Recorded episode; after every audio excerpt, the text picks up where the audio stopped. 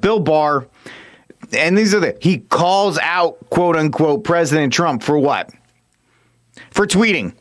So and let's read this. This is from the New York Post by the Post editorial board. If ever a tweet served President Trump badly, it was his Monday night one complaining about prosecutors sen- sentencing recommendations for Roger Stone.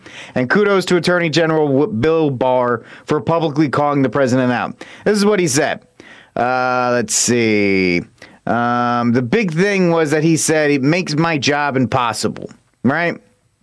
He says that I can't um, I can't do my job with these incessant tweets, essentially, which is what's going on here.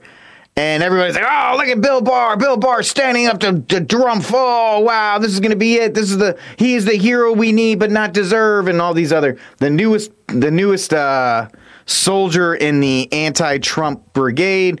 And then Bill Barr's Bill Barr does kind of squashes it. And it's just like, nah, to the point where you have people like Jim Acosta coming out and saying, yeah, President Trump really doesn't care what Bill Barr said last night.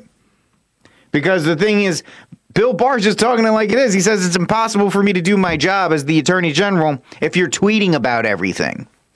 And this speaks to a point about Trump what Bill Barr said in the press is not disrespectful. It's just within the context of his job. He didn't go out and say, "Oh, he's such a bad orange man, and I can't. Uh, he's destroying democracy as we speak." He's just like, "Listen, it makes my job a little bit tougher if you tweet about it." And I'm sure he said the same thing to Trump.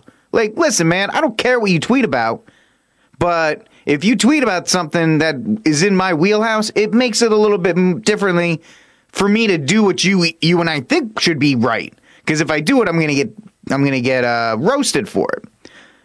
And and even Jim Acosta this morning is tweeting out President Trump didn't care. President Trump didn't care what Bill Barr said last night, probably because Bill Barr cleared it with Trump before he said it to the uh, to the legacy media. He's like, "Listen, man, you're making my job tough." And it's honest what you would tell any boss in a relationship. I don't care. You're the boss. You do whatever you want.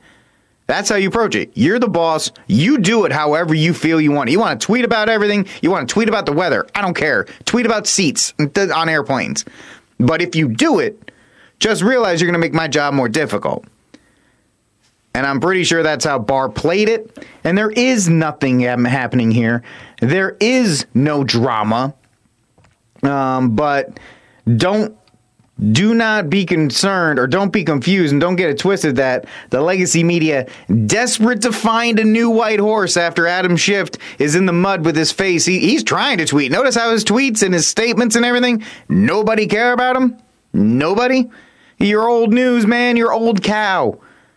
They're looking for their next hero. They're looking for their next quote unquote savior. They thought they had one in Bill Barr. They don't.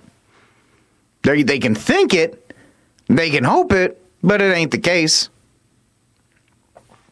And it's just another example of the stunning tone deaf deaf reporting, quote unquote, by the, the legacy media complex that's out to get the bad orange man.